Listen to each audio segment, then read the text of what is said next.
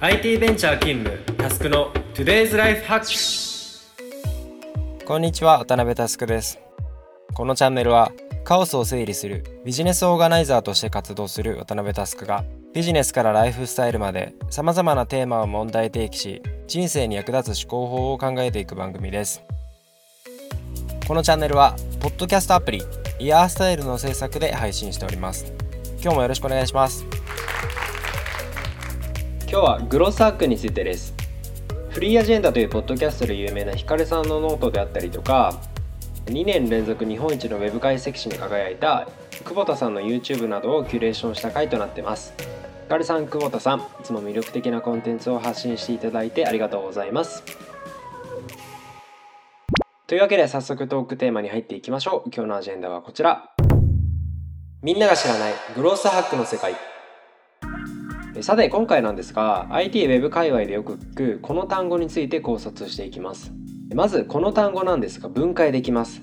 グロースとハックは完全に別のワードですよね。今日はまずはじめに What の部分、グロースハックとは何なのか、次に How の部分、どうやってグロースハックしていくのか、そして最後に事例を交えながら結びに入っていければと思っています。まずは What の部分、グロースハックとは何なのかについてです。グロースはその名のごとくサービスやプロダクトを成長させることなので、サービスやプロダクトの成長をハックすることです。ハックというのは、まあ、データやデジタルのように日本語にするのが非常に難しい単語ですね。無理やり訳すると、研究して想定以上の結果を残すみたいな感じです。ではグロースハックとは一言で言うと何なのでしょうか。研究して想定以上の結果を残すというところをもう少し紐解いていきます。グロースキャンプのヒカルさんはご自身のノートの中でよっつの要素を挙げています。ひとつめはお金を使わずに顧客を増やすこと、ふたつめはマーケティングとエンジニアリングの両要素を持つこと、みっつめはデータに基づいた意思決定を重視すること、よっつめはなるべく多くの手数を打つこと、このよっつです。つまりですね、いかに低予算でデータドリブンに実験をすることで非連続な成果を残すかを科学するのがグロースハックという解釈です。では次に How の部分についてです。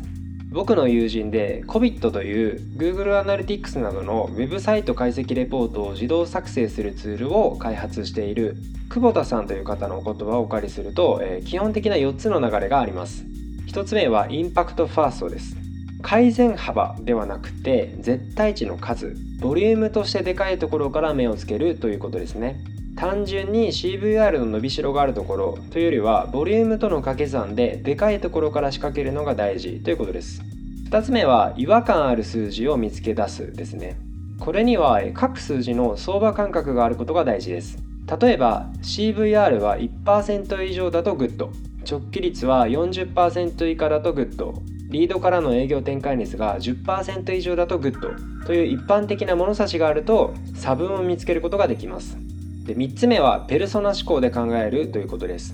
例えば分かりやすい話、にじゅう代男性ターゲットではダメですね。にじゅう代男性というのは人口統計学的なデモグラフィックデータ、よくデモグラと言われる分類法ですが、これでは荒すぎますね。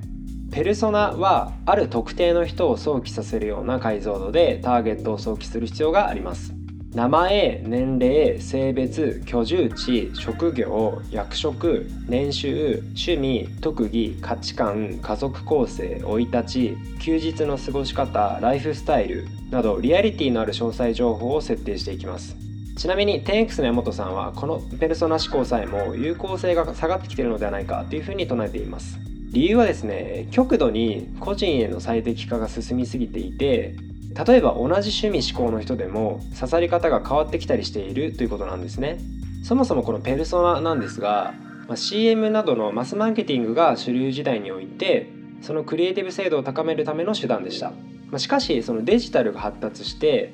パーソナライズが進むことによって、ペルソナのように人に合わせる手法では網羅的に対応できなくなってきている側面もあるのかなというふうに考えています。そこで大和さんがおっしゃっているのはズバリですね、シーンで使われるものを作るということですね。特定のシーンで必ず使われるものを作るという、人から少し抽象化したシーンというのは面白いですよね。そしてですね、久保田さんによるとですね、グロースハックのダメパターンについてもご紹介されています。これに関してはまあみっつの病というか、まあ、誤解があります。まずひとつめは王道でダメなのがプロダクトマーケットフィットの前にマーケを踏んじゃう病です。グロースというのは ピーエムエフ の後のスケールのフェーズで使う手法です。順番を間違えると大変なことになります。めちゃめちゃ使いにくいアプリにひゃくおくえんで集客しても全て焼き畑になってしまうのは想像に難くないと思います。ふたつめは機能追加イコール顧客が増えるという病です。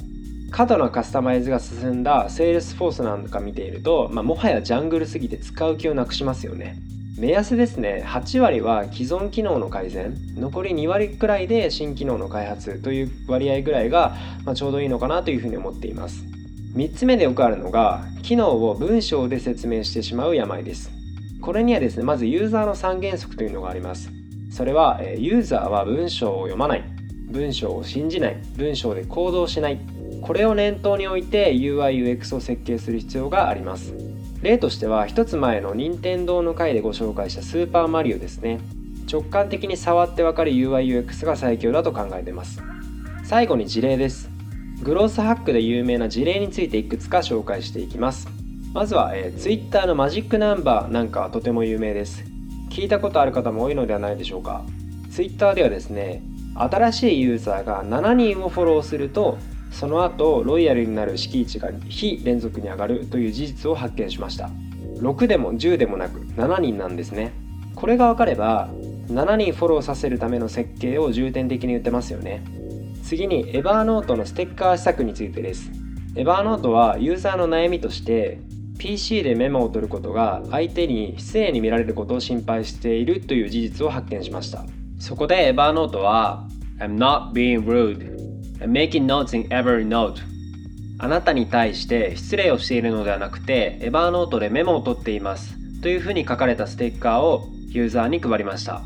ユーザーはそれを ピーシー に貼ることで、まあ、私は今はメモを取っていますということを相手に知らせることができて、まあ、この課題を解決してグロースしていったという事例ですね。もちろんこれはえ宣伝にも一役買ったわけです。次はえメールボックスのオンライン行列です。人が並んでいるラーメン屋ってちょっと気になりますよね。その心理をうまくウェブ上に取り入れたのがメールボックスです。日本でも悟空の気持ちという僕も大好きなヘッドスパ屋さんがあるんですが、ここなんかはうまくこれを利用していますね。あとふたつだけ紹介しますね。次はウォンテッドリーの一工夫の事例です。何をやったかというと、一言で言うとですね、ボタンの名前を変えただけなんですね。それまで誰もが疑いもなく使っていたその応募するボタンを話を聞きに行くボタンに改名したことで求職者の応募のハードルをぐっと下げたっていう事例です。最後はプーマの事例です。せんきゅうひゃくななじゅうねんのサッカーワールドカップの決勝のキックオフの時にブラジル代表のエースのペレ選手がホイッスルの後急に座り込んで靴紐を結び始めたんですね。あまりにも長い靴紐結びだったんでテレビカメラが足元にズームインしていくと、そこにはペレ選手とプーマのロゴが入った靴がクローズアップされました。結果的にサッカーの神様ペレがプーマを履いているという広告を世界中のサッカー関係者に無料で見せたというとんでもないハックをやったんですね。あとはですね、まあ、ライン スタンプだったりとか、まあ、ディーツーシー 企業なんかがよく使うアンバサダー制度なんかもグロスハックに当たるということでした。グロスハックって面白いですよね。今日はこの辺までです。いかがでしたでしょうか。本編の中で取り上げた Kobit の久保田さんは日本一の Web 解析賞をにねんれんぞくで受賞した方で YouTuber としてもご活躍です。例として、まあ、今回ソースした回を貼っておくので、まあ、興味がある方は直接開いてみてください。とても勉強になるのでおすすめです。今日のテーマは以上です。気に入った方は Spotify の方はフォロー、 Apple Podcast の方はサブスクリプションに登録をお願いします。また周りの方へお勧めしていただけると嬉しくて震えます。もしこのエピソードを聞いて私はこう思うなどのご意見などがあれば Twitter や Facebook でお気軽に ディーエム いただけるととっても嬉しいです。皆様のご意見も熱烈お待ちしております。また iOS アプリイヤースタイルをインストールすると他のイヤースタイルオリジナルコンテンツも聞けます。ぜひ App Store で検索してみてください。というわけで今日はここまでです。バイバイ。